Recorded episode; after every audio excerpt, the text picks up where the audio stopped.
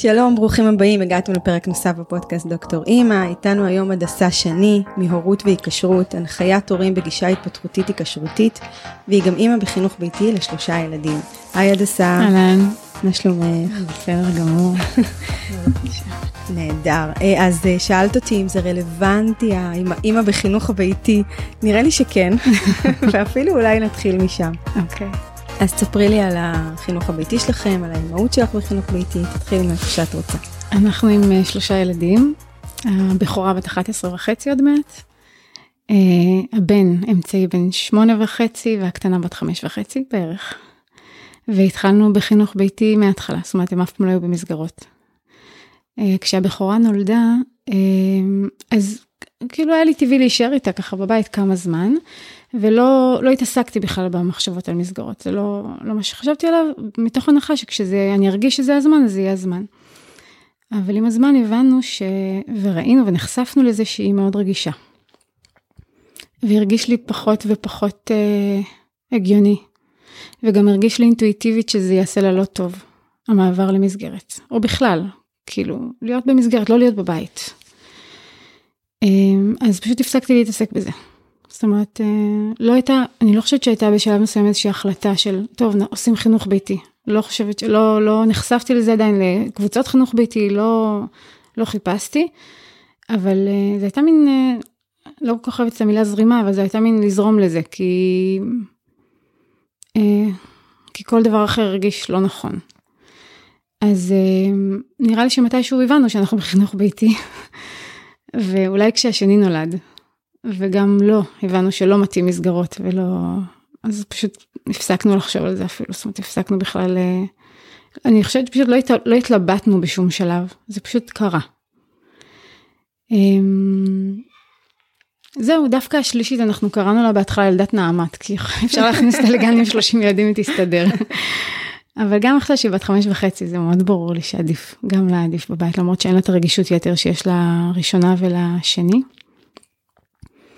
אה, אני עם השנים גיל... הבנתי או אה, גיבשתי את הדעה שזה עדיף, שעדיף לילדים. למרות שאני רואה ילדים במסגרות שהם, אה, שהם בסדר גמור, זה תלוי למי ותלוי באיזה מסגרת. זאת אומרת, מה שאני אומרת זה בעצם שאין לי איזה אג'נדה כזאת חזקה בראש, חינוך ביתי, חינוך ביתי. אבל אנחנו בזה לגמרי. אצלנו אין אפשרות אחרת. אז בעצם את אומרת שה, שהבכורה נולדה, לא הכרת את המושג הזה, בעצם... נכון. איכשהו uh, התגלגלתם אליו. לא, בדיוק התגלגלנו. לא זרמנו, התגלגלנו. ולך כ, כאימא, זה, זה תמיד היה לך בסדר לעשות את זה? לא הרגשתי שאני יכולה לעשות משהו אחר. זאת אומרת, גם זה היה בשנים ש... אמ, התמסרתי לזה לגמרי, כי גם לא היה לי משהו אחר לעשות, אבל לא מתוך זה, אלא מתוך שממש הרגשתי שזה המקצוע שלי עכשיו, מקצוע במרכאות. Uh, הייתי כל כולי בזה, לא היה לי, באמת, כאילו לא, לא חיפשתי משהו אחר, לא חיפשתי להתפתח מקצועית, לא, זה מה שהקדשתי לו. וזה, היית, אני, התשובות שלי טיפה מבוססות, כי אף פעם לא באמת חשבתי על זה. אף פעם לא באמת חשבתי אחורה ו, ו, ושאלתי את עצמי והתבוננתי בזה. זה באמת פשוט קרה. וגם באיזשהו מקום היה לי ברור שכל עוד הילדים שלי קטנים, אני, אני שם. כאילו, זה מה ש... אמ, זה כאילו לא היה ממקום של הקרבה, זאת הכוונה. כן, את אומרת תשובות מבוססות, אבל ה... יש איזו אמת כזאת מאוד ברורה שעוברת, זאת אומרת, לך היה ברור כן. בכל שלב שזה מה שאת עושה, זה לא היה מהוסס, ככה נכון, זה נשמע, שעכשיו כן. במחש... בדיעבד זה נכון. לה... להביא את הידיעה הזאת, אבל כאילו זה נשמע שזה ממש היה שם. לא הייתה שום אופציה אחרת, בשום שלב, לכלום, זה מה שעשיתי. וואו, ועכשיו כשהצגתי אותך, אז הצגתי גם את ההתפתחות המקצועית שלך. כן. אז איך זה קרה? אז אה, באמת סביב גיל שנתיים, כשהבכורה שלי הייתה בת שנתיים, אמ, התחלנו לראות קצת התנהגויות חריגות לגיל. ו... והתחלתי לשאול הרבה שאלות. עד אז מאוד סיפקתי לה את הצרכים הכי הכי בסיסיים של, את יודעת, מנסה, הנקה, לינה משותפת, הכל בא לנו מאוד מאוד, אה, התגלגל לנו מאוד, הרגיש מאוד נכון ולא לא הייתה אופציה אחרת, אבל פתאום אה, התחלנו לראות התנהגויות אחרות, אז התחלתי לשאול שאלות. ו... והגע... ומתוך ששאלתי שאלות ורציתי לבדוק, להבין מה קורה, לא הלכנו לכיוון של אבחונים וכאלה, אלא פשוט ניסיתי למצוא מישהו שמבין את הילדה שלי, שמבין מה קורה לה. והגעתי, בסייעתא דשמיא, כמו שאומרים, למקום הנכון, שזה הגישה ההתפתחותית היקשרותית. אה, ושם התחלתי להבין אותה. אז התחלתי ללמוד כאימא, ואז המשכתי אה, ללמוד כ... זאת אומרת, ללמוד... זה גם לא היה במסלול של הנחיה בכלל, אלא פשוט מתוך זה שאני רוצה לדעת עוד על הילדים שלי, ובכלל, כאילו על ילדים, אבל בעיקר להבין את הילדים שלי מבפנים. אז פשוט המשכתי ללמוד ולא הפסקתי. ומתישהו זה כבר באופן טבעי הלך לכיוון של הכשרה. זה היה לפני עשר שנים כבר. ועד שהגעת למקום הזה שבעצם הרגשת שיכול להבין את הסיטואציה שאת נמצאת בה ושהילדים שלך נמצאים בה, לא, לא היו אה, חיכוכים עם הסביבה לגבי זה שהיא גדלה בבית? הרי אם את מרגישה איזושהי חריגות והיא גם גדלה בבית, שזה חריגות בפני עצמה כביכול. כן. לא. לא קיבלת? לא, כי הסביב... אנחנו בהתחלה גרנו ליד ההורים שלי, ואימא שלי, אה, למרות שהיא גידלה אותנו מאוד שונה, אנחנו היינו בבית, במסגרת מהשנייה הראשונה והיינו ילדות מפתח והכל. היא כל כך uh, התחברה לזה, וזה היה לה כל כך uh, טבעי ומובן מאליו, שזה התהפך, היא פשוט כאילו התחילה ללמוד מזה. היא אמרה לי, אני לומדת ממך. וזה אפשר לה, ככה אני ראיתי את התהליך שקורה, כאילו לרפא את מה שהיא רצתה כל כך לתת ולא נתנה, כי אני יודעת שהיא רצתה, ככה כאילו היינו מדברות על זה מדי פעם, היא בעצמה, יש בה משהו כל כך אינטואיטיבי, אבל הסביבה לא אפשרה וגם לא הייתה אפשרות בכלל, אז דווקא, וגרנו קרוב אליה, אז זו הייתה תמיכה מאוד גדולה. וה, וההורים של בעלי, שהיו כאילו הסבים השניים, אה, בהתחלה זה היה התבוננות, אבל הם אנשים מאוד מאוד מכבדים. אז הם לא שיתפו אותנו באיזה שהם זה, ואז בסוף הם ראו שזה מה ש... כשהם הבינו לאט לאט שזה נכון, הם פשוט... אה, זאת אומרת, בשום שלב לא חווינו ביקורת, מאף אחד. גם מתישהו התחלתי להקיף את עצמי באימהות ומשפחות שהן כמונו. אז אה, לא, לא חווינו מהסביבה. אני, אני שומעת באמת אימהות ואני גם עובדת עם אה, הורים שחווים את ההתנגשות הזו עם הסביבה. וזה מאוד לא פשוט. אבל אנחנו באופן אישי לא חווינו את זה. אמרת כבר ב, ב, באמת במעט זמן שאנחנו מדברות, כבר הזכרת כמה פעמים את הרגישות כן. הגבוהה של הילדה, ואחר כך כן. של הבן שלך. אה, וגם כשתכננו את השיחה הזאת, אמרנו שנדבר על ילדים רגישים. נכון. שאני יכולה להגיד שאם לפני, אפילו לא עשר שנים, אפילו לפני חמש שנים, היית אומרת לי, בואי נדבר על ילדים רגישים, אני חושבת שלא הייתי יודעת להגיד לך מה ילדים רגישים, מה הם ביישנים, אז הייתי מנסה להכניס את זה לאיזה תבנית אחרת שאני מכירה. כן. אז בואי נתחיל לדבר על זה. מאיפה, זה, מאיפה הם הגיעו הילדים הרגישים נולדו בשנים האחרונות? אצלנו זה מאבא שלהם. כן. גם אצלנו, כל מה שמגיע לא תקין זה מאבא. ברור, ברור.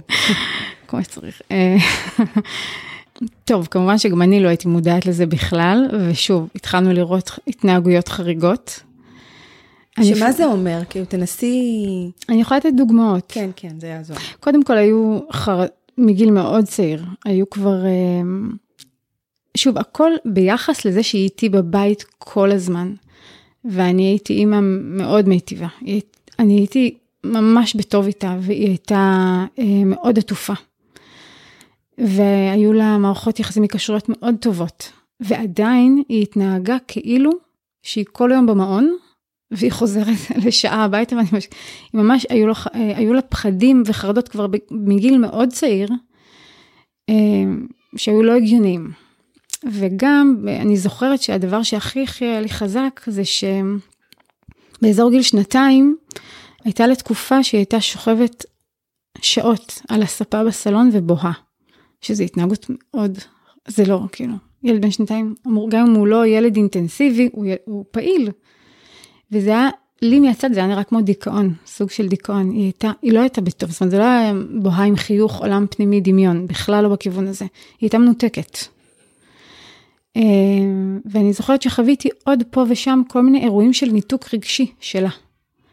ושם התחלתי לדאוג.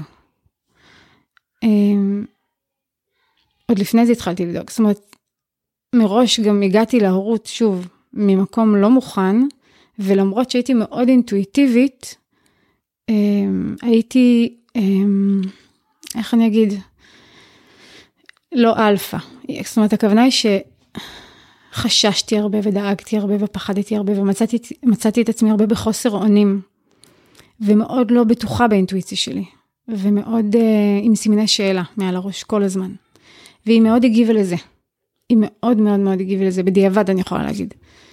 שהיא מאוד הגיבה לזה. Um, אז כל זה לקח אותי להתייעץ עם מישהי.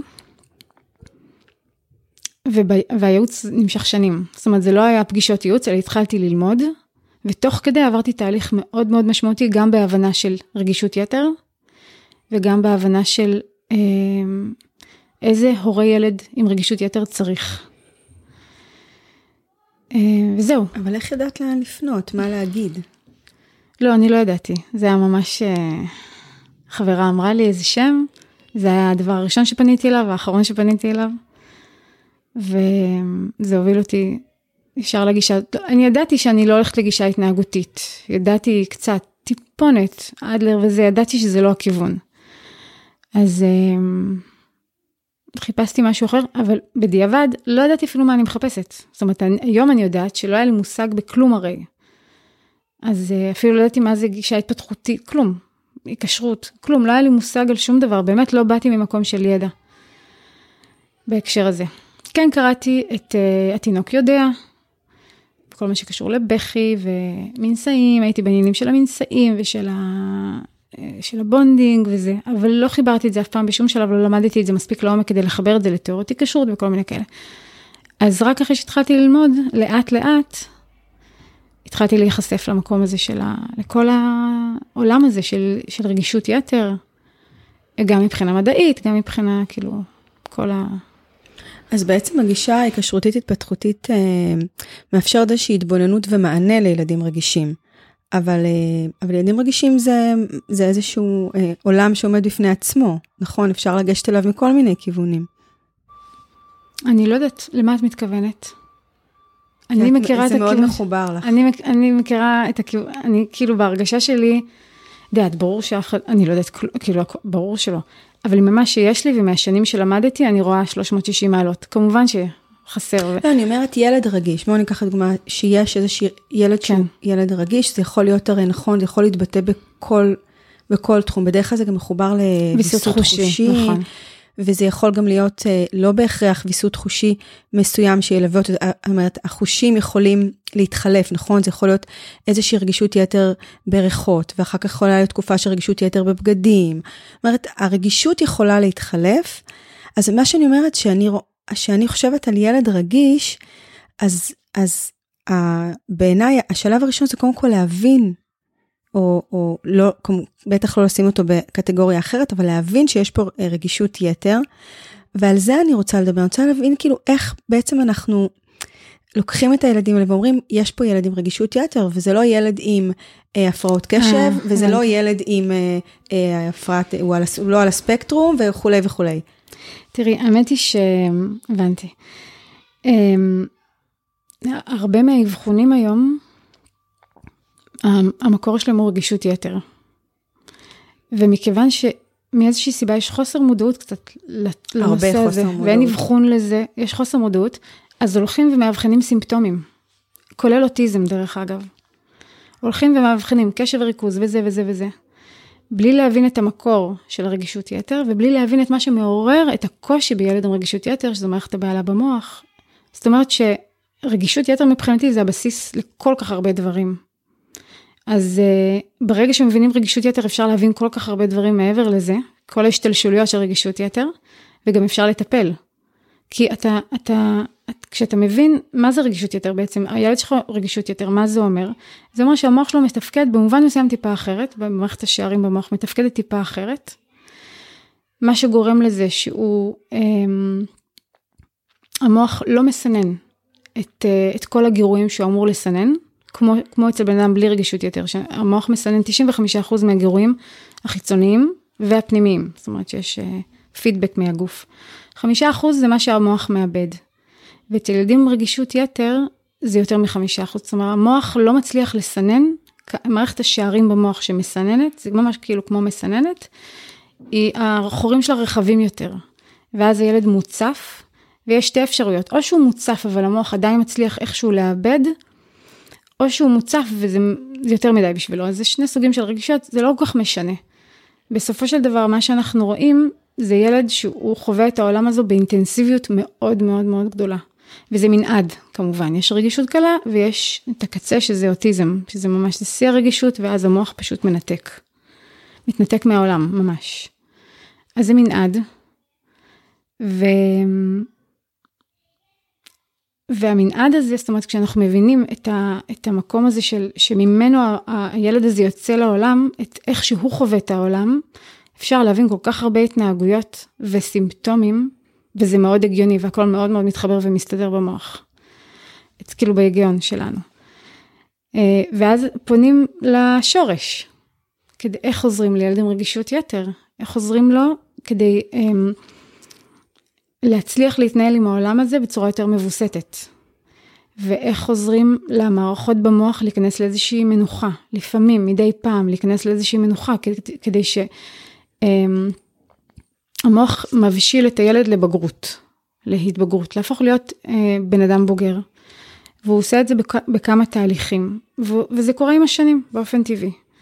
אבל המוח צריך תנאים מסוימים, כמו שילד כשהוא ישן בלילה, אז הגוף שלו צומח בלילה, אנחנו יודעים שכשהגוף במנוחה הוא צומח, אותו דבר המוח זקוק למנוחה רגשית, כדי להצליח לצמוח, כדי לעורר את תהליכי ההבשלה. והמטרה שלנו בילד עם רגישות יתר, הרי זה לא דבר שעובר, הוא צריך ללמוד לחיות עם זה בסופו, זה מתמתן במקומות מסוימים, אבל זה עדיין, הוא צריך לחיות עם האינטנסיביות, יש סביבנו הרבה אנשים מבוגרים ש, שכשיש יותר מדי רעש הם משתגעים מזה, וכשיש כל מיני, רואים את זה הרבה בוויסות חושי.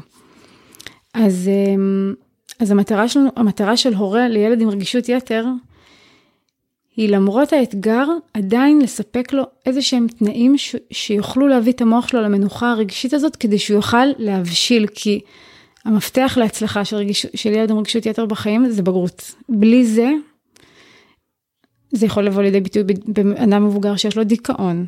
זה, הם, לא, הם לא מצליחים לחיות בעולם הזה. זה יבוא לידי ביטוי או בדיכאון או ב, בכל מיני דרכים, אבל אנחנו רואים את זה המון סביבנו, יש הרבה אנשים.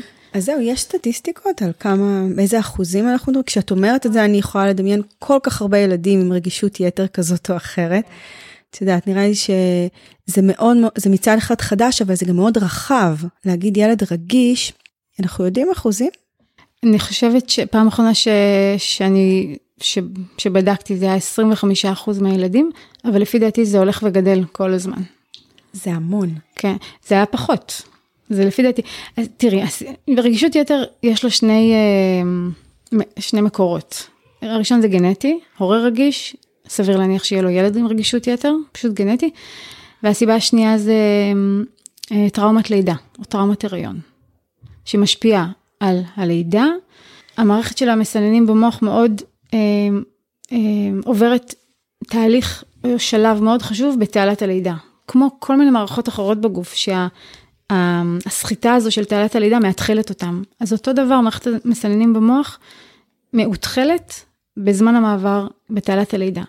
אז לידה צריכה להיות באורך מסוים, ו- וכשהיא טראומטית או קצרה או קיסרי, כל הדברים האלה, זה משבש את זה, וזה מייצר רגישות יתר.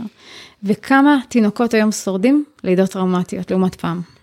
כן, יותר, הרבה יותר. זה גם בטח מתלבש על משהו תורשתי או גנטי, זאת אומרת, יכול, יכול כן, להיות איזה פוטנציאל. יש פוטנציאל, נכון. ואז אה, נכון. מתממש או לא. נכון. אז יש הרבה יותר תינוקות היום שורדים, גם הריון טראומטי או קשה וגם לידה טראומטית. יש משהו בתרבות שאנחנו חיים בה שיכול יותר להקצין את זה?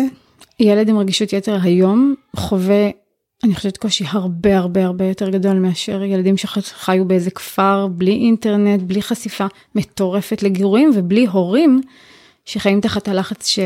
של החברה שלנו היום.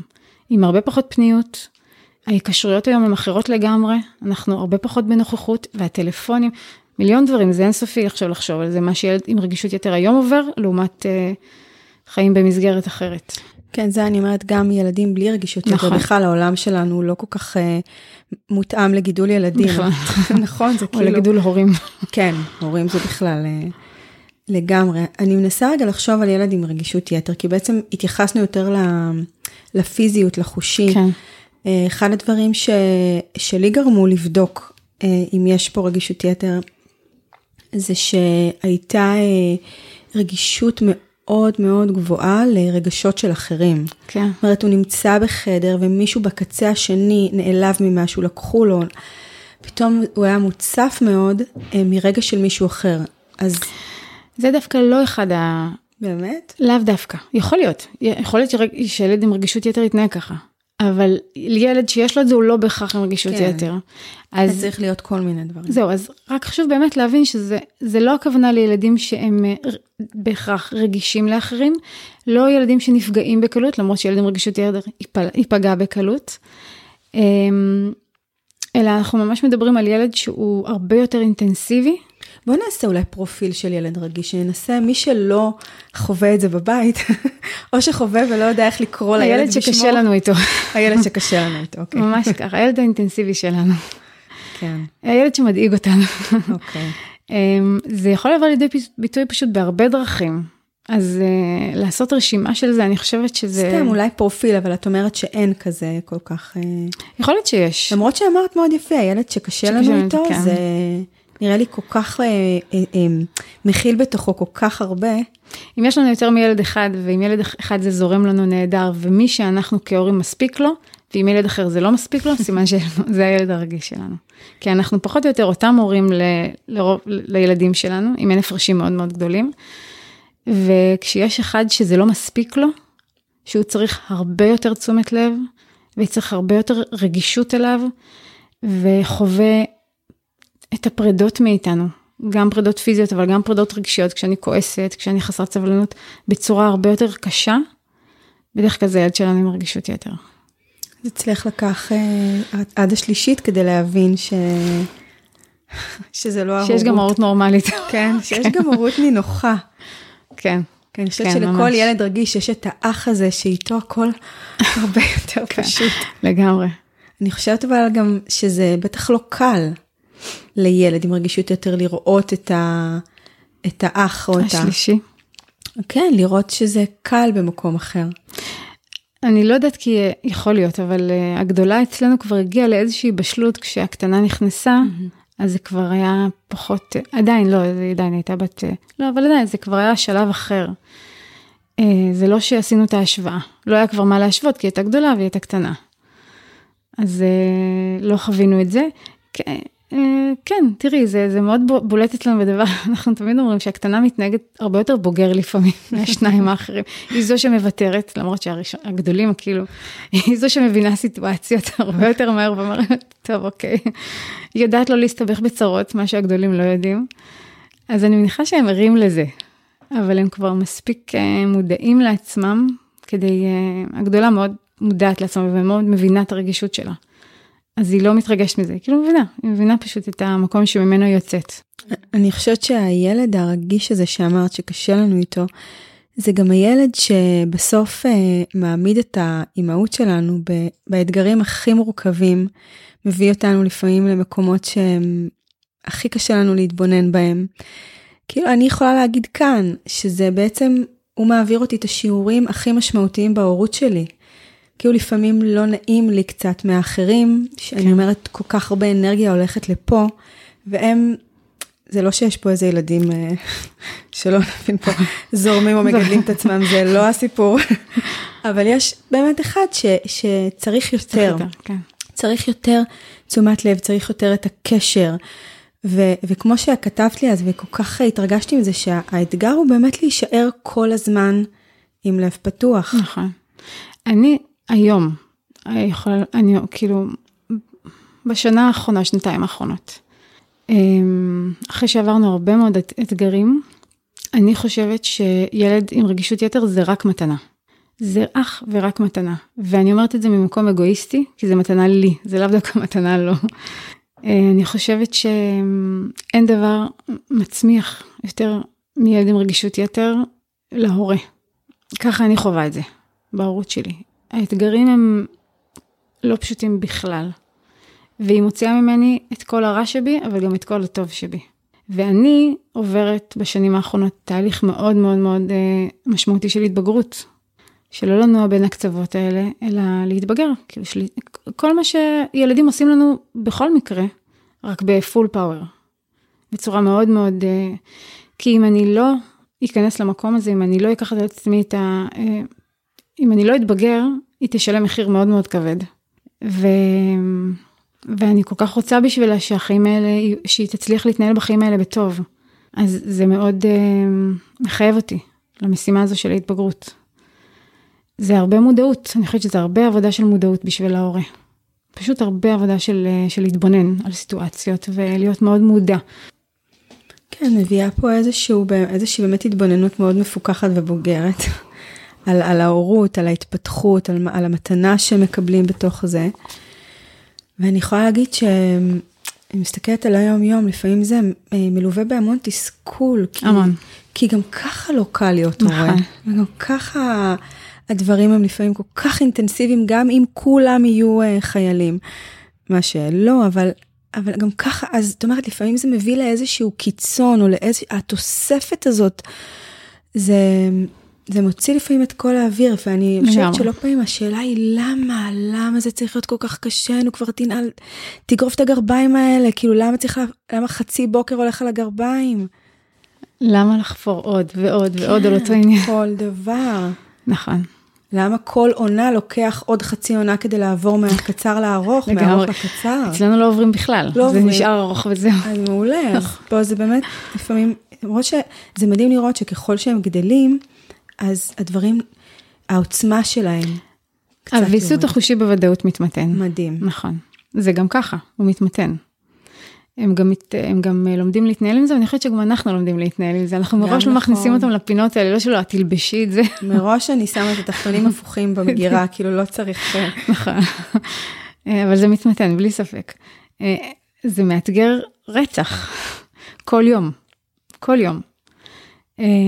וכמו שאמרתי, זה מוציא, זה מוציא גם את הכי לא טוב. אני חושבת שזה גם מכריח אותנו ללמוד לסלוח לעצמנו.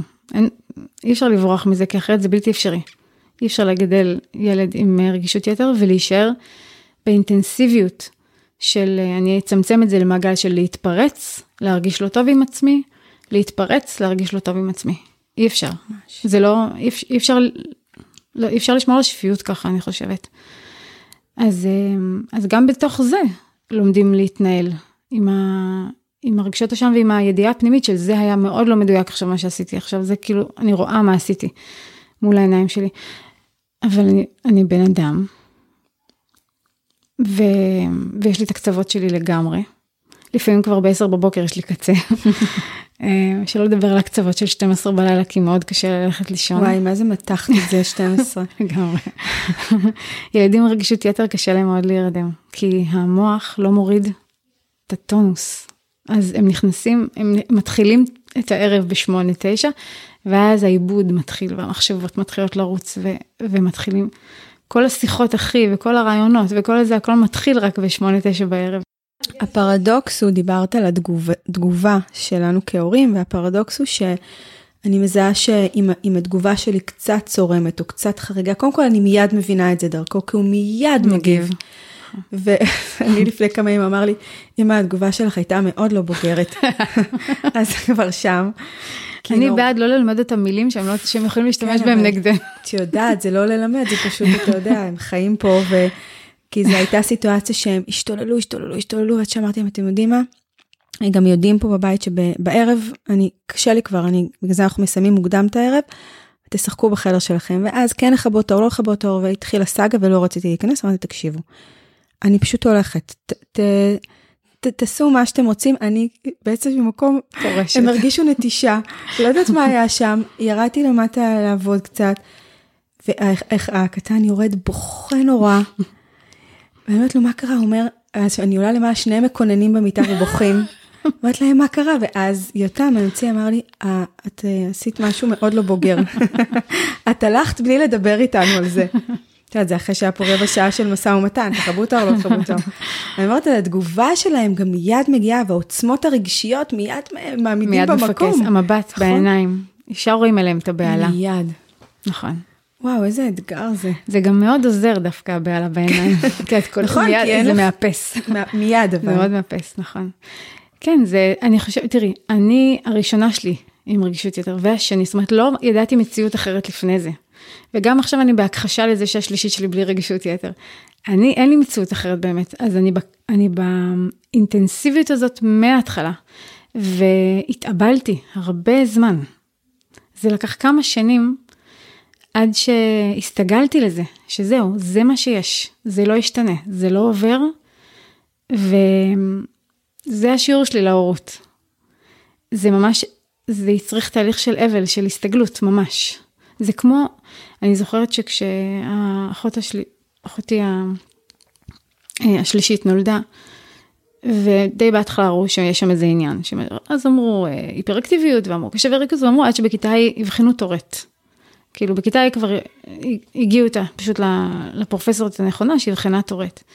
ואני זוכרת, אני הייתי יותר גדולה כי אני גדולה ממנה ב-12 שנה, אני זוכרת את התהליך של האבל שאימא שלי עברה על זה. ו...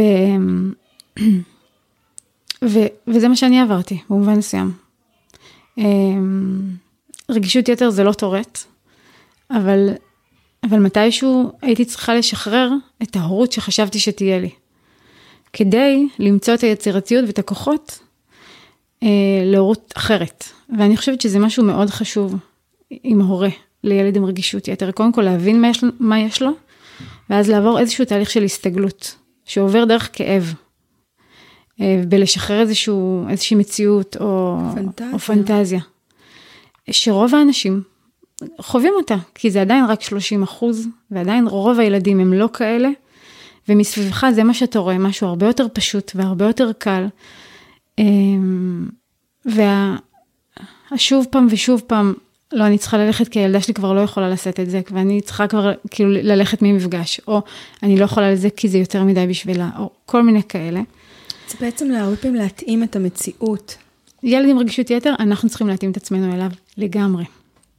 לגמרי, ואני חושבת שרוב ההורים היום, בגלל החברה שאנחנו גדלים בה, יש איזשהו מין דפוס מחשבה כזה שילד צריך אה, לשלב את עצמו בחיים של ההורה. בלי ההבנה שילד לא יכול לשלב את עצמו בחיים האלה, כמו שהם עכשיו כרגע. אני חושבת שאולי פעם באיזה שבט זה היה ככה, כן, הילד גדל, כי החיים השתלב, גם היו אחרים, אל, הקצב החיים היו בקצב אחר, וככה הילד היה לזה מנסה וזה וזה. היום זה לא ככה, אנחנו צריכים להתאים את המציאות שלנו אליהם, בגלל שהם הם, הם צריכים מציאות אחרת כדי לגדול, כי אחרת הם לא יכולים לגדול, הם לא יכולים לצמוח באמת, להתבגר, להבשיל, כי המציאות היום לא מאפשרת הבשלה. אבל אני חושבת אפילו על דברים ספונטניים, שאם אני עכשיו, לא אני, כי באמת הסיפור פה הוא לא עם ילד עם רגישות יותר גבוהה, אבל אני, אני מבין, ממש מבינה את המוזיקה הזאת. שאם אני רוצה ללכת עכשיו לאיזשהו אירוע עם שלושה, עם שלושתם, אני צריכה לחשוב אם זה מתאים או לא. לגמרי. כי יכול להיות שזה יהיה סיוט. נכון. אני כל הזמן צריכה לחשוב מה לעשות ואיך לעשות, ו... וזה... או להחליט ללכת, ולקחת כן. בחשבון שיהיו קטעים של סיוט. ו... ומראש להכין את עצמי לזה, ומראש אה, להכיל, אוקיי, התפרצות פה, התפרצות שם, אבל סך הכל אנחנו זורמים, את, הסטנדרטים יורדים בצורה... לא, גם לפעמים גם אתה לא יכול לתכנן, אתה לא יכול לתכנן נכון, הכל, אתה נכון. פשוט מופתע הרבה פעמים. נכון. אה, כן, זה, זה מייצר המון תסכול. המון המון תסכול, וכאן כל כך חשובה ההסתגלות, וכל פעם מחדש. אני עברתי תקופה של הסתגלות מאוד משמעותית די בהתחלה, אבל אני כל הזמן מסתגלת עוד פעם, זה דמעות, זה פשוט לבכות כל פעם מחדש, לפעמים באחת בלילה כשהיא עוד לא נרדמת, ואני לידה ואני כבר, כאילו ראיתי איך הרב שלי נשרף כבר מזמן, עכשיו אני כבר רואה איך השינה שלי נשרפת. זה, לנוע בין העצבים האלה של התסכול המטורף הזה, ו- ולהגיע לבכי הזה של ההשלמה, של זהו, זה מה שיש, וזה חייב להיות בטוב, כי אחרת יהיה עוד, קשה, עוד יותר קשה להירדם, ולצמוח משם. כי כל פעם שאני מסתגלת, אני צומחת עוד קצת. אני נהיית קצת יותר טובה. אני נהיית קצת יותר אה, שולטת בעצמי. קצת יותר בוגרת. כן, אז... כמו שאמרת, במקום זה, מקום, זה המקום של המתנה. כן. והם שונים ביניהם? מאוד, מאוד מאוד מאוד. זה רגישות יתר, אבל זה נראה אחרת? לגמרי. עם, עם, עם האמצעי הרבה יותר קשה. כי הגדולה, כל מה שיש בפנים יוצא החוצה. כל מה שיש בפנים, הכל בחוץ, לטוב ולמוטב. אבל את יודעת עם מה את מתעסקת, יותר קל. אפשר לדבר על הכל, אפשר, היא ורבלית מאוד, מגיל מאוד צעיר, והיא, אז אה, זה מאוד אינטנסיבי, זה הרבה יותר אינטנסיבי, אבל, אה, אבל איכשהו זה הרבה יותר קל, בגלל ש... שזה בחוץ, את יודעת כי זה בחוץ, את יש. יודעת עם מה את מתעסקת. כן. והגדול, האמצעי, סליחה, הוא כמו אבא שלו. מופנם מאוד מאוד מאוד מאוד. ו... וזה, את לא, אין אינטנסיביות כלפי חוץ, יש תקופות מסוימות כש, כשבאמת קורה איזשהו משהו מאוד מאוד מאוד אה, קשה, אז, אה, אז, אז יראו גם את הקושי בחוץ, אבל זה לא קורה הרבה, בדרך כלל הוא, הוא סבבה כזה. אבל אה, אם מסתכלים ברמה התפתחותית, רואים שיש שם הרבה מגננה. אפשר לראות ממש הרבה מגננה. ושם העבודה היא הרבה יותר קשה, כי צריך להיות בתשומת לב על משהו שלא לוקח תשומת לב. זאת אומרת, הגדולה לוקחת תשומת לב, נרצה, לא נרצה, ואז אתה בתשומת לב. האמצעי לא לוקח תשומת לב, והוא צריך הרבה יותר תשומת לב. אז כל כך קל אה, לא לשים לב. אמצעי, גם סנדוויץ' וכל הדברים האלה. כל המשקל. כן. זה, זה כמו שפעם שמעתי אה, מישהי אומרת, ואני מאמצת את זה, זה שהיא אומרת שזה כמו כמו בזירת קרב, לא בטוח שמי שצועק הוא מי שצריך בדיוק. את העזרה הראשון. נכון. יכול להיות שדווקא זה ש... נכון. במד"א יודעים שמי שצורך זה האחרון שניגשים אליו. כן. אפשר לאמץ את זה. הוא חי. כן. אז זה ממש ככה, לראות אה, ילד שנכנס לתוך עצמו, וזה מתקבע ומתקבע ומתקבע, והוא לא מדבר רגשות. אז איך העבודה תהיה עם ילד כזה? שומע אותך גם מתוך הנהלה המקצועיות שלך. בעיקר בריכוך של מגננות. יכול להיות שגם הכלי שלו לא הדיבור, שאני צריכה למצוא, שאנחנו מחפשים ומוצאים כלים אחרים, שהוא מאוד יצירתי, מאוד מאוד מאוד יצירתי, וזה הכלי שלו של הביטוי. אז א', לאפשר הרבה ביטוי, אבל בעיקר בלרכך את המגננות שעולות כל פעם. א', אני כאילו, זה הילד שאסור לכעוס עליו. הוא לא מכיל את הכעס. הגדולה תצעק לי בחזרה, אבל די, תפסיקי לכעוס עליי. והוא פשוט תראי את הבהלה בעיניים, אבל זהו, כאילו, ואל תיגעי בי. וזה ילד שאני דווקא לאחרונה מאוד, אה, כאילו, קלטתי כמה אין מקום לכעס. זאת אומרת, זה משהו שאני יודעת אותו, אבל איתו זה, איתו זה כל כך חזק, אין מקום לכעס בהורות. בכלל, אין מקום לכעס בהורות, זה לא רלוונטי לילדים. אפשר לעורר מדי פעם את מערכת הבהלה סביב דברים מאוד מאוד חשובים, כמו כביש, ילד שמתיישב על, על הראש של אחותו התינוקת, דברים כאלה. זה... או שחצינו עד שעה שמונה בערב, וזה גם... לגמרי. מצדיק לגמרי, אבל אין מקום. זה לא שפה שילדים יכולים להתמודד איתה, וגם לא בשבילנו. תכלס כעס זה לא דבר שהוא בריא לשום דבר בשום צורה.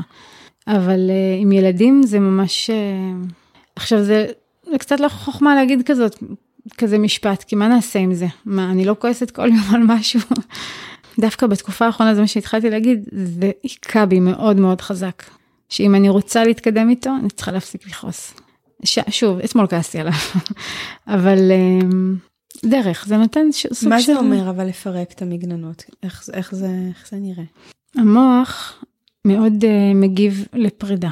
הדבר שהכי הכי חשוב למוח שלנו, בכלל ההישרדות שלנו, זה חיבור. והדבר שהמוח מגיב עליו בצורה הכי אינטנסיבית, שמעורר את מערכת הבהלה ומאותת, אנחנו בסכנה, אנחנו בסכנה, אנחנו בסכנה, זה, זה פרידות, כל מה שקשור לחוסר בקשר. כעס זה פרידה, חוסר תשומת לב זה פרידה, חוסר סבלנות זה פרידה, אה, נסיעה, מרחק פיזי זה פרידה. כל ניתוק של כל ניתוק, כן. טלפון זה פרידה. כשאני בטלפון. כשאני בטלפון זה פרידה.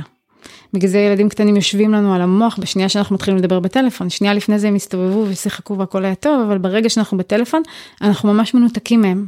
ממש יש משהו שנעלם להם, ובגלל זה הם כאילו הם כל כך אה, מגיבים. רודפים אחרינו, הם פשוט רודפים אחרינו. אז אה, ילד עם רגישות יתר מגיב לפרדות ברמה מאוד מאוד מאוד עדינה. זאת אומרת, הוא, המערכת שלו, של המוח, הוא נכנס לעולם הזה והוא מרגיש פרידה. אז אז המוח כל הזמן בבהלה. המערכת ההישרדותית הזו של הבהלה עובדת כל הזמן, שעות נוספות. ומכיוון שהמוח כל הזמן מאותת, משהו לא בסדר, משהו לא בסדר, אנחנו בסכנה, אנחנו בסכנה, מתישהו כבר לא יכול. כמה אפשר לחיות ככה? זה כאילו אמור להיות משהו נקודתי, נחבא, נדלק, נחבא. ואצל ילד עם רגישות יתר, אני חושבת שלא רק, אנחנו רובנו חיים בכל העניין של דיכאון וחרדות וכל האובססיות למיניהם, זה הכל, זה תגובה של המוח לתחושה שאין לו היקשרות מספיק חזקה ובטוחה בעולם הזה. והרבה מאיתנו לא גדלו עם היקשרות חזקה ובטוחה בעולם הזה. אז אנחנו כרונים, אנחנו כאילו, זה מצב כרוני שהוא בזה. אצל ילד עם רגישות יתר פשוט רואים את זה מאוד חזק, איך המוח אה, מעלה מגננה ונשאר שם. פשוט נשאר שם, ואז הוא פשוט, מה זה מגננה? המוח עוזר לעצמו בזה שהוא מפסיק להרגיש. הוא מעמעם את הרגשות, כדי לא להרגיש כל הזמן את הבהלה הזאת, כדי לא להרגיש כל הזמן את ה... אז הוא מעמעם את הרגשות, ואז ילד לא ידבר על הרגשות שלו, הוא לא יבין מה הוא מרגיש. אני שואלת את בן שלי, מה אתה מרגיש? הוא מסתכל עליי ואומר לי, לא יודע. והוא יהיה, יהיה חרדתי, כי האינטנסיביות הזאת, המתח הזה חייב ללכת לאנשהו. ואם המוח לא יכול להרגיש את המקור של זה, שזה חוסר בחיבור, הוא חייב להשליך את זה על משהו. אז יש חרדה מזה ויש חרדה מזה וכל מיני כאלה. אז אמ, עבודה על מגננות זה בעצם לתת למוח את הדבר שהוא הכי רוצה, שזה חיבור, אבל החיבור צריך להיות יציב ובטוח. זה אומר שאם אני אימא מהממת ואני יודעת לתת חום ואהבה, אבל כל כמה זמן אני מתפרצת בחוסר שליטה ומתעצבנת, גם אם זה לא, לא, לא מכות וכאלה, פשוט כעס ו- ו- וניתוק, אז הילד יכול לחוות את זה כחיבור לא יציב. עכשיו, מה שילד בלי רגישות יתר יכול להכיל, והמוח שלו יסתדר איתו, ולא יחווה ניתוק מי יודע מה, ילד עם רגישות יתר פשוט לא מכיל. המוח שלו על כל דבר כזה אומר, אוקיי, לא בטוח לי פה. אז עבודה על מגננות זה עבודה בעצם על uh, לשדר למוח שהוא לא צריך לשמור, כי הכל בסדר, כי יש פה מקום בטוח, וזה עבודה על הקשר. זה פשוט לעבוד על הקשר, כל הזמן לעבוד על הקשר. עד שזה מביא את המוח למצב שהוא אומר, אה, אוקיי, בסדר, אז יש לי פה קשר, אני, אני כן בטוח, והוא יכול להיות קצת במנוחה עד הפעם הבאה, שמגיעה אחרי יום. אבל זה כל הזמן להחזיר בחזרה. ובמקביל, לעזור למוח לשחרר את כל התסכול והבהלה שהוא חווה באמצעות בכי. פשוט... לאפשר ב... בכי. לאפשר בכי, כן. ולהוביל לבכי, כן, איפה שאפשר. אז זה אומר שהם צריכים הרבה ודאות בקשר. הם צריכים גם ודאות בדברים אחרים, באמת סדר חשוב להם, חשוב להם לדעת מראש דברים. מאוד. אבל אני לא אימא כזאת. אז אצלי באופן אישי מצטרפים, כאילו, אני לא חושבת שהם למדו להסתדר עם זה, אבל אין להם ברירה. אבל כן, הורה שהוא הורה של, אה, שיכול להוציא מעצמו סדר יום, ודברים קבועים, וריטואלים קבועים. אז זה מעולה, זה מאוד זה מאוד מאוד מאוד תומך, מאוד. חוץ מזה, גם בנוסף לזה, אנחנו צריכים להיות באמת המדריכים שלהם בעולם הזה.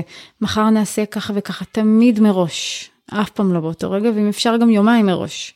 אה, יש דברים שאנחנו יודעים שאם אני אגיד לה, היא תיכנס עם זה לבלאגן, לטנטרום עכשיו, לבכי וזה, ומה אני צריכה את זה, אני אגיד, לא, שתבכה על זה יומיים, ואז ברגע האמת זה יהיה הרבה יותר קל. זה, זה כמו חיסון. Mm-hmm.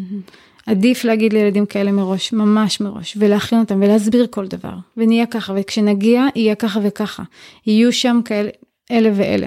ואנחנו נתמקם ונפרוס ונעשה וזה ממש ככה. כאילו להיות המדריך, כמו שאנחנו טסים לחו"ל, לארץ שאין לנו מושג לא מהשפה ולא מכירים כלום ויש לנו מדריך, ואנחנו נתלים עליו כי הוא מסביר לנו כל דבר ומתווך לנו כל דבר, זה התפקיד שלנו עם ילדים, באופן כללי, ובטח ובטח עם ילדים רגישות יתר.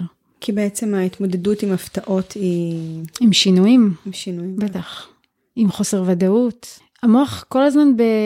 באלארם, בדריכות, אז וואו. גם להוסיף לו עכשיו, אה, הוא כל הזמן בהתמודדות. המוח כל הזמן בהתמודדות, כל הזמן.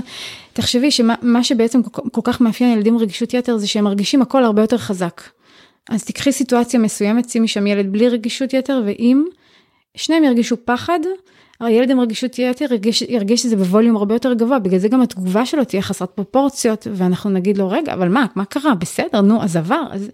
והילד הרגיל, אוקיי, קרה, קרה, התאושש, המשיך. הילד עם רגישות יתר נשאר על זה, כי הוא חווה את זה הרבה הרבה יותר חזק. אז אותו דבר עצב, אותו דבר אה, שמחה, כל הרגשות נחווים הרבה יותר חזק. אז אנחנו רוצים להפוך את העולם הזה ליותר קל עבורם. וחלק מזה זה באמת מאוד לעדכן אותם בדברים, להסביר להם מה הולך להיות. פחות לחשוף אותם לחוויות שאנחנו יודעים מראש שהן יהיו להם אינטנסיביות מדי בשנים הראשונות. כן, אני מנסה בעצם לחשוב על זה שזה מאוד מתבקש בעצם שיהיה הורה לידם כל הזמן, אבל המציאות שלנו היא מורכבת יותר.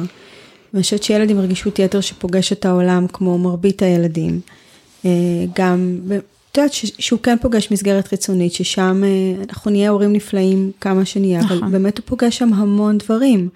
איך אפשר להקל על ילד שהוא פוגש מציאות אחרת? קודם כל, לבחור, לדעת לבחור, מתוך הבנה של מה שהוא צריך. מה שילד עם רגישות יתר צריך זה חיבור. אז אם אני בוחרת מסגרת, אני רוצה לבדוק, אמ, קודם כל לבחור את המסגרת שהכי נכונה לנו, גם בהתאם לאיפה שאנחנו גרים, כמובן שזה מוגבל. מהרגע שהוא הגיע למסגרת, למצוא את המבוגר שהוא יהיה מחובר אליו, ולעשות אנחנו את העבודה של השידוך ביניהם. זה כל העבודה שלנו, לשדך, לשדך, לשדך, שיהיה חיבור, שייווצר חיבור. כי לפעמים זה לא קורה, לפעמים המבוגר הזה אחרי עוד 30 ילדים, והתשומת לב לאו דווקא תלך, כאילו, לאו דווקא יקלוט שכאן זה התפקיד שלי, לספר לו מהילד שלי, ולעבוד על הלב הרך של שניהם. מה, אתה יודע מה המורה אמרה לי עליך, וזה וזה, והיא כל כך התפעלה, בוא נכין לה משהו, ואז להגיד למורה, את יודעת, הוא דיבר בבית ואמר ככה וככה. לרכך את הלב שלהם אחד כלפי השני, כדי שייווצר חיבור, כי אני יודעת שזה העוגן של הילד שלי במסגרת. עם גננת, עם, עם מורה, לא משנה, מה שזה לא יהיה. אז זו עבודה מאוד מאוד מאוד חשובה, זה דבר אחד. ושני, והדבר השני זה לדעת שההתמודדות היא בבית. זאת אומרת שאנחנו, הבית יכיל אחר כך ויספוג אחר כך את כל התסכול והבעלה שהילד חווה במשך היום. ולתת לזה המון מקום ולדעת איך להתנהל עם זה. כדי, כאילו אנחנו הבור ניקוז שלו בסופו של יום. הוא, הוא ירים מגננות במהלך היום כי זה בסדר, כי ככה זה צריך להיות, ככה הוא שומר על עצמו. בסוף היום הוא חוזר הביתה, זה צריך להיות מקום מספיק בטוח כדי שיוכל להוריד מגננות ולהתפרק. ואנחנו נאסוף אותו עד סוף הערב לעוד יום. אבל אם אנחנו נצליח לעשות את זה, המוח יישמר במקום שהוא יכול להמשיך לצמוח, ואחרי כמה זמן הוא כבר יצליח להתנהל הרבה יותר טוב עם המציאות והרבה יותר טוב ככה. כאילו המטרה שלנו זה לעזור לו פשוט לגדול. אז אני פשוט רואה הרבה הורים שהם, שחווים את התסכול ואת האינטנסיביות הזאת, והם הם משת... כאילו הם לא יודעים מה לעשות, אבל צריך להבין שזאת המציאות שאנחנו שמים את הילדים שלנו בה, ואנחנו צריכים לדעת איך לעזור להם, והיא לא טבעית, אין מה לעשות. לא מבחינת בית ספר וכאלה, שהכל הרבה, הם חשופים לכל כך הרבה דברים. אנחנו אלה שבסופו של דבר במרכאות משלמים את המחיר, אבל גם אלה שאנחנו היחידים שיכולים לתת להם את מה שהם באמת צריכים, בבית, בסוף היום. וזה התפקיד שלנו, אם אנחנו רוצים להביא אותם לאן שאנחנו רוצים להביא אותם. כן, זה מאוד מעודד מה שאת אומרת, שזה בעצם יש מה לעשות. בטח. ואפשר ליצור את ההיקשרות, ובעצם ההיקשרות זה העוגן הכי חזק. נכון. אני סתם, אני לוקחת אפילו סיטואציה אה, פשוטה, ש... שלפעמים עבודה של הורה כל כך קשה, זאת אומרת, כל כך אינטנסיבית, והוא באמת שם את כולו שם, ו... ומתכנן את הכל ועושה את הכל, ואז מגיעים לגן, והגננת לא מרגישה ויש מישהי נכון. מחליפה שהוא לא ראה אף פעם. נכון. ואני צריכה להגיע לעבודה, ומה אני עושה עכשיו? כשרואים את התמונה הרחבה, וכשאנחנו מבינים את הילד שלנו בפנים, למה הוא באמת צריך, ו... ואנחנו יודעים איך לעזור לו, זה הרבה פחות מבהיל. אפשר לפתור הכל, גם אם זה ייקח זמן זה ייפתר. זה לא חייב כאן ועכשיו. יהיה לו קשה, כי הוא לא מכיר, הוא יחזור הביתה, הוא יתפרק. עוד יום כזה, סבבה, לאט לאט אני בונה פה, לאט לאט אני עושה שם. זה לא דחוף, זה לא דחוף, אין את התחושה הזאת של ההיסטריה ושל ה... להיות על זה כאן ועכשיו, כי אני יודעת מה אני רואה. הכל בסדר, מקסימום אני אשאיר אותו יום אחד בבית פה, אני, אני, אני מובילה אותו לבכי שם, אני רואה שהוא זה, אני רואה, אפילו אם אני רואה כבר מגננה, הילד שלי ממוגן. כשאנחנו מבינים את הילדים שלנו מבפנים באמת, זה נותן כל כך מנוחה. זה נותן כל כך מנוחה, כי תחשבי שכשאנחנו מבינים בעיה, אנחנו יכולים לפתור אותה. אם אנחנו נמצאים מול בעיה, ואנחנו קלולס, זה מכניס למתח, זה מכניס למצוקה. אבל כשאנחנו מבינים מה, מה אנחנו רואים מול העיניים, יש לנו את הביטחון שאנחנו יכולים לפתור, כי אנחנו התשובה של הילד. בסופו של יום אנחנו התשובה של הילד, גם אם אין לנו את התשובות, אנחנו התשובה של הילד. וזה נותן הרבה מנוחה לדעת את זה. אני מסכימה איתך מהמקום הזה של העוגן ההורי, שהוא רלוונטי לכל דבר שהילד פוגש. אנחנו המגדלור, אנחנו העוגן. אני חושבת שהחידה הגדולה מול ילדים עם רגישות יתר זה ש, שאתה לא תמיד מבין יש איזה דרך שאתה, שהורים הרבה פעמים עוברים עד שהם מבינים מה הסיפור שלך. נכון. הרבה, לפעמים זה לוקח שנים. נכון. זאת אומרת, אתה מבין שמשהו פה לא בסדר, אתה מבין שהוא מאוד שונה מאח שלו, אבל כל פעם זה גם הביטוי הוא במקום אחר. נכון. זה חמקמק כזה, נכון? אז הנה, פתרנו את העניין עם הבגדים, עכשיו יש לך עניין עם ריחות, ועכשיו יש לך... נכון. אומרת, הייתה פה נגיד יותר משנה שהיו דברים מסוימים שאי אפשר היה לבשל בבית, כי זה, התגובה הייתה כל כך קיצונית. אני חושבת שאם אתה לא מכיר את המושג רגישות נכון. יתר, אתה מנסה... אני חושבת שיש פה תעלומה הרבה פעמים מאוד גדולה, זה לא מספיק במודעות, כן, גם של אנשי נכון, מקצוע אגב. ממש. בטח של גננות ומורות, נכון. ואת יודעת, אני חושבת שגננת שמבינה רגישות יתר, היא אפילו ערב לפני תודיע נכון. להורים שצריך להודיע להם נכון. שהיא לא תגיע מחר. נכון. אבל אנחנו עוד לא שם, יש עוד כל, כל כך הרבה... אנחנו בכלל לא שם, נכון. אני חושבת שגם אם אין לנו הבנה של רגישות יתר, העבודה שלנו זה עם האגו שלנו. כי מה גורם לנו להיכנס ראש בראש עם ילד שאומר, אני לא רוצה ללבוש את החולצה הזאת, או אני לא יכול שאת מבשלת את זה. כאילו, נכון שיש לנו את הזרימה של החיים, ופתאום בום, אנחנו נתקעים. מה לא לבשל עכשיו? אני כל שבוע מבשל את הקציצות האלה, מה עכשיו להפסיק? בוא, כאילו, תתאים את עצמך. באמת, תתאים את עצמך, אתה כאילו, לא קרה שום דבר עד עכשיו פתאום. אז עוד קצת ועוד קצת, אבל מתישהו אנחנו, הורה חייב להבין שאם ילד מתעקש על משהו, לא בקטע של ילד עקשן עכשיו, ב... לא. ילד אף פעם לא עושה סתם. אף פעם לא עושה סתם. גם אם ילד הוא מפסיע מפונק והכל יקרה, הוא לא סתם הגיע למצב הזה. אז זה לא אומר שצריך לעשות בשבילו הכל, וזה לא אומר שאנחנו צריכים להיענות לכל דרישה של ילד, אבל אנחנו כן צריכים להיענות לצורך הכי בסיסי של ההיקשרות, וזה אומר מאוד לקחת בחשבון אותם. הרבה פעמים אני פשוט שמה לב שאני נתקעת על האגו שלי, של את לא תגידי לי עכשיו מה, ואני לא אשנה עכשיו מהרגלים שלי בגלל שאתה פתאום. אז צריך לעשות שם את ההבחנה, לראות איפה זה פוגש אותנו שם, ואנחנו פשוט נכנסים עם הראש בקיר עד שהילד ייכנע לזה, ואיפה אנחנו יכולים שנייה להסתכל, שנייה להגיד, רגע, מה, הוא מגיב בכזו מצוקה לקציצות שלי עכשיו. זה לא קורה סתם, הוא לא ילד כאילו פרזיט וקפריזי כזה, ש... לא, משהו קורה פה. לעצור רגע, להתבונן בזה, ולדעת שילדים לא עושים שום דבר סתם. באמת, ילד לא, הוא לא מבוגר, ילד לא עושה מניפולציות. ילד לא עושה מניפולציות. חשוב. ילד מתנהג את הבפנים שלו. ואנחנו צריכים להיות רגישים לבפנים הזה. שוב, זה לא אומר לענות לכל דרישה אם עכשיו אני רוצה זה, אם עכשיו אני רוצה זה. אבל אם ילד מביע איזשהו קושי או מצוקה, אנחנו צריכים להיות קשובים לזה. לשים שנייה את האגו שלנו בצד, את התסכול שלנו, על זה שזה לא עובד לנו עכשיו כמו שאנחנו רוצים. וגם אם אנחנו לא מבינים רגישות יתר, פשוט אה, לכבד את מה שאנחנו רואים ממול ולבדוק מה אפשר לעשות עם זה. למצוא פתרונות יצירתיים. לא יודעת, כאילו, לא חסר. בכלל, הורות זה יצירתיות. זה, וחוש הומור. וחוש הומור, כי בלי זה, זה מציל. עבדנו. נכון, זה מציל. את יודעת, אבל אני, את מדברת ואני חושבת על זה שאחת ה... אה, זה גם, שוב, המתנות וגם העבודה הכי קשה זה להשאיר את הלב שלנו רך, נכון, ופתוח נכון, ומקושר. נכון. ואני יכולה להגיד לך ש... שאני מרגישה שזה, שזה קורה פה, שאני מרגישה אותם כמעט, כמעט בלי הפסקה, אני חושבת. אני כל הזמן מרגישה אותם, מרגישה מר, מה, מה הם צריכים, מרגישה אותם, רואה אותם, ויש משהו בזה, בחיבור הזה, שמצד אחד עושה את הדברים הרבה יותר קלים ופשוטים, כי בעצם, חוץ מהקשר שום דבר לא חשוב, לא הקציצות, לא מעניין אותי נכון. כלום, לא הקציצות ולא הגרביים ולא הבגדים הקצרים, זה, זה פשוט לא עניין, שום דבר לא עניין. אבל אני כן יכולה להגיד ש... שזה מאוד מאוד, אה, הרבה פעמים אני מרגישה שזה סוחט, סוחט רגשית. Mm. אני רוצה רגע גם בעצמי, רגע לא להרגיש או להיות באיזה בועה או להיות אוטיסטית, גם כשהם ישנים ואני ערה, אני, אני על המשמרת, אני, אני שם. אז, אה, אז אני חושבת שילדים רגישות יתר, ששם אני מרגישה, האחריות ההורית שלי להישאר בחיבור הזה, נכון. היא פי כמה יותר, נכון. היא כבר לא יכולה להיות ספונטנית. זה גם... אה, מעייף, איפה ההורה לוקח לעצמו, איפה אפילו את, איפה את לוקחת את ה... רגע, להוציא את הראש החוצה ולקחת איזה אוויר נקי כזה. אני זוכרת שהיו ימים שהייתי מתקשרת לבעלי ואומרת לו, תחזור מוקדם, כי זהו, נגמר לי, אין איתך אוויר. ברמה הכי טכנית אני שמתי לב שבשבועות שלא פיניתי זמן לעצמי, אני לא כל כך אוהבת לתת זה, אה, תקחי זמן לעצמי, אני לא אוהבת את זה, אבל עדיין, ברמה הטכנית ראיתי בשבוע, בשבועות שלא פיניתי זמן לעצמי בלי הילדים, הייתי, הייתי יוצאת זכותה, וזה היה כמובן לא לטובת הילדים. אני חושבת שהאינסטינקטים עובדים יותר לטובתנו בשנים הראשונות, ואז אנחנו הרבה יותר, הגוף יותר מגויס וזה בא יותר בקלות.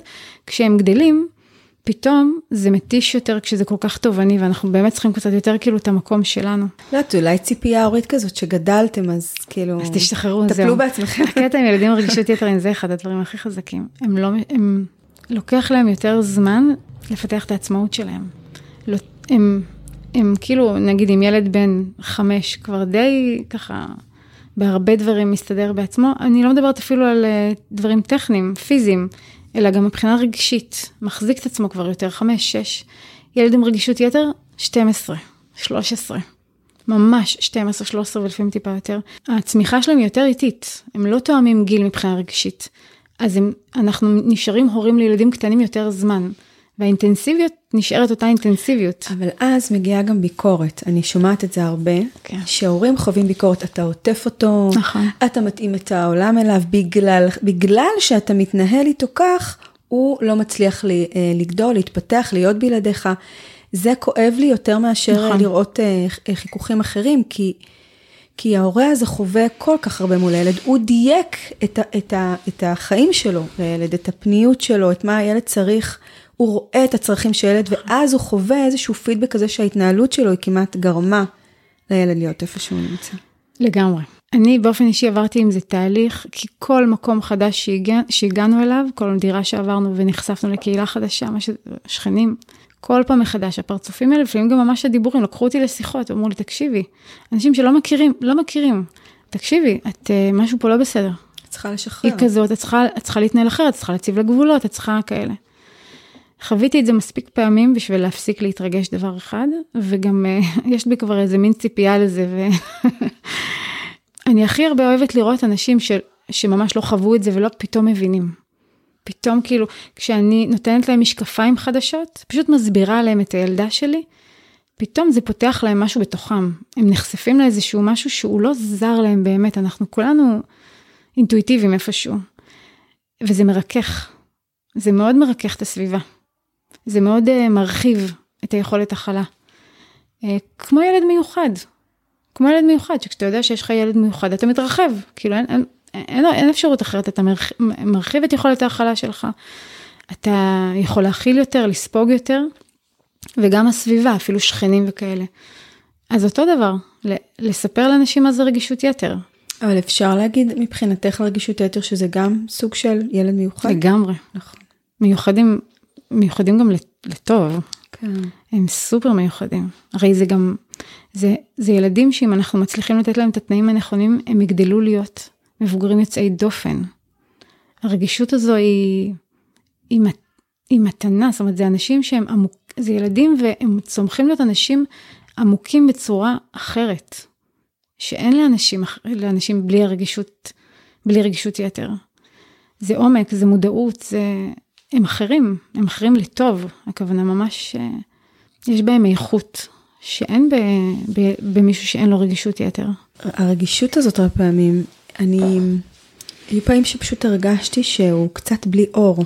לגמרי, בלי אור. שכל דבר נכון. נוגע וכל דבר שורד וכל דבר שורף וכל דבר, כאילו שהוא גם לפעמים הולך אומרת זה סימבולית, אבל הולך אה, ממש לקצוות ומתחכך כדי להרגיש את החיים, להרגיש את הדברים, לעבור דרך הקושי. זה כן, זה לא פשוט להיות עד גם ל... כאילו, לפעמים, את יודעת, כהורה אתה צריך גם פשוט להסתכל לפעמים על דברים, ולא לא לדעת גם, כאילו לסמוך עליו, שככה. נכון. את הדרך שלו. אני גם חושבת שאנחנו כהורים יש לנו איזושהי נטייה ורצון לגונן על הילדים שלנו מפני uh, קושי. כן. מעצב, ואצל ילד עם רגישות יתר, העוצמות הן מאוד מאוד מאוד גבוהות, אז הרצון לגונן הוא עוד יותר חזק, וצריך לתת להם לחוות. צריך כן לחסוך מהם חוויות שהן יותר מדי בשבילם, ש, ש, שיעלו, שהם יהיו יותר מדי בשביל המוח שלהם, והמוח שלהם לא יצליח ויעורר את המגננות, אבל לא לחסוך מהם רגשות. שזה בסדר להיות מתוסכל, וזה בסדר לבכות על דברים, והכל טוב. עצב, עצב עמוק, פחד ממוות, אבל שאת ממש, את כאילו מסתכלת על הילד שלך בעיניים והוא מפחד שתמותי ואת מרגישה את הפחד הזה שלו, אבל אין מה, צריך לחצות את זה, צריך לעבור, צריך להסתגל גם לזה. או עצב נורא גדול, ואת יודעת, תסכול זה עוד איכשהו יותר פשוט. כי תסכול בדרך כלל משפריץ החוצה. אנחנו מתמודדים איתו. אמ, קצת סבלנות, קצת יכולת הכלה, קצת שליטה עצמית, נתמודד איתו. אבל לראות את הילד שלך מתאבל על משהו, כואב משהו, זה לא פשוט בכלל, אני חושבת. ככה אני חווה את זה. וזה חלק מהחיים. לי לא נתנו להיות עצובה. לי לא נתנו להתאבל, וה, והמערכת יחסים שלי עם עצב לא מוצלחת במיוחד, והייתי צריכה לעשות הרבה עבודה כל השנים. כי יש לנו גם נטייה כזאת לתקן, נכון? נכון. אומרים משהו וישר אנחנו מתקנים להם. אבל את יודעת, לפעמים העוצמה של הרגש, לפעמים אנחנו לא יודעים מה עומד מאחוריה, אז צריך רגע, אפרופו הומור, כן, זה גם כל כך... אה, נכון. כאלה חמודים. לגמרי. מלאים בהומור עד שאנחנו הורסים להם. כן, אנחנו ממש לא יכולים לדעת מה קורה להם בתוך המוח. אז אה, אנחנו מתכנסות לסיום. אני חושבת שאמרנו פה כמה דברים מאוד מאוד אה, חשובים, ובאיזשהו אופן לי יש תחושה ש... שכמעט כל הורה, אם יש לו שני ילדים ויותר, יכול באיזשהו אופן להתחבר לדברים, כי אנחנו לא מדברים כן. רק על אפס ואחד, רגישות או לא, כמו נכון, שאמרת בהתחלה, נכון. זה רצף. אז איך היית מסכמת את השיחה שלנו? אה, אני חושבת שקודם כל אנחנו צריכים באמת להיות אה, ערים לילד שקשה לנו איתו, להכיר בזה, לפתח שם איזושהי מודעות כלפי זה ולהתחיל לנסות, קודם כל להכיר בזה ש, שאני לא יצ... זאת אומרת בסופו של דבר אני רואה הורים שבאמת מנסים להתאים את הילד שיחזור להיות רגיל, שיחזור להיות רגיל שנה, שנתיים, שלוש. זה לא יקרה, ילד עם רגישות יתר זה ילד עם רגישות יתר. אז להסתגל לזה, שזה מה שיש, ועם זה לנצח. ואז לצאת למסע של, אה, של, של חקירה ולימוד, של מה זה הרגישות יתר הזאת.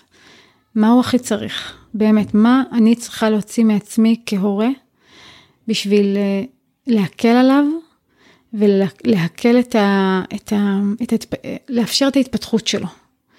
ושם כל הורה מוצא את הדרך שלו, אבל אנחנו צריכים להבין אותם. ילד עם רגישות יתר הוא ילד שהוא לא אינטואיטיבי לנו בהרבה מובנים, כי הוא לא כמונו. הרבה פעמים.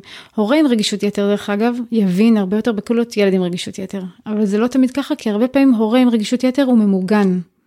ויש שם משהו שחוסם את האינטואיציה הזאת מלעבוד.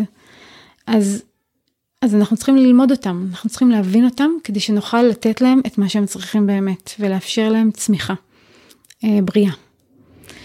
אה, כדי להביא אותם אה, לנקודת מוצא של, אה, שהם יוכלו להתחיל את החיים האלה עם, ממקום טוב, ולא, מ, ולא ממקום של עיכוב או של, או של קושי, בגלל שהם צריכים פשוט תנאים מסוימים, שדרך אגב, זה אותם תנאים שכל ילד צריך, רק הרבה יותר חזק. כולם ילדים בסופו של דבר. ו, וזהו, ואנחנו צריכים פשוט להבין אותם מבפנים, ללמוד אותם, להבין אותם מבפנים, כדי לדעת איך uh, לספק להם את זה. על הדרך אנחנו מתבגרים ממש, זאת המתנה שלהם אלינו. כשאנחנו מסכימים להפסיק לנסות להתאים אותם ומסכימים להתחיל להתאים את עצמנו, אנחנו מאוד מאוד משתנים. והלב מתרכך. והאתגר שלנו עם ילדים עם רגישות יתר זה לשמור על הלב שלהם רך. כי לב רך זה מפתח לצמיחה. וכדי לשמור על לב רך אנחנו צריכים, אה, אנחנו צריכים לב רך משלנו ו... ובגרות. כן. וואו, שזאת ה... זאת המתנה שהם יכולים לאפשר לנו, של בעצם גם לזהות את הלב הרך שלנו, גם להשאיר אותו שם. נכון. טוב, אני uh, ממש קיבלתי הרבה בשיחה איתך. אני חושבת ששיח על ילדים רגישים הוא, הוא אמנם לא מאוד רווח, הוא מתחיל להיות יותר, אבל הוא כל כך מתבקש. כן, זה יותר ויותר ויותר נפוץ. כן, הם, הם היו פה תמיד, אני חושבת נכון. שאנחנו פתאום מתחילים לראות אותם יותר נכון. ולהבין אותם יותר. כמו שאמרת, המשימה ההורית היא, היא ללמוד את זה, ללמוד מה עובר עליו. כי המפתח, אני מבינה ממך, ש, שבעצם המפתח זה אנחנו. לגמרי, אנחנו הפתרון שלהם. אנחנו הפתרון. לגמרי, בכלל ילדים, אבל עם רגישות יותר זה, זה, אני חושבת שדווקא אנחנו בתקופת החיים שלנו עכשיו, יש לנו את הפריבילגיה כן להתעסק בזה. כי אנחנו לא בהישרדות כלכלית מטורפת, אני לא לוקחת בחשבון את הקורונה ומה שהיא הביאה, אבל אנחנו לא בהישרדות יומיומית של אה, ללכת ולהביא את זה מהשדה וזה, לא, אנחנו כן באיזושהי רווחה שמאפשרת לנו ללמוד ולהתעסק בזה. אז אה, הדסה, איך, איך אפשר להגיע אלייך? אה, הילה ואני, הילה דותן ואני, אנחנו עובדות ביחד, ואנחנו מעבירות קורסים, תוכניות ליווי. יש לנו את הקבוצת פייסבוק הורות והיקשרות, קבוצת הורים מאוד גדולה כבר.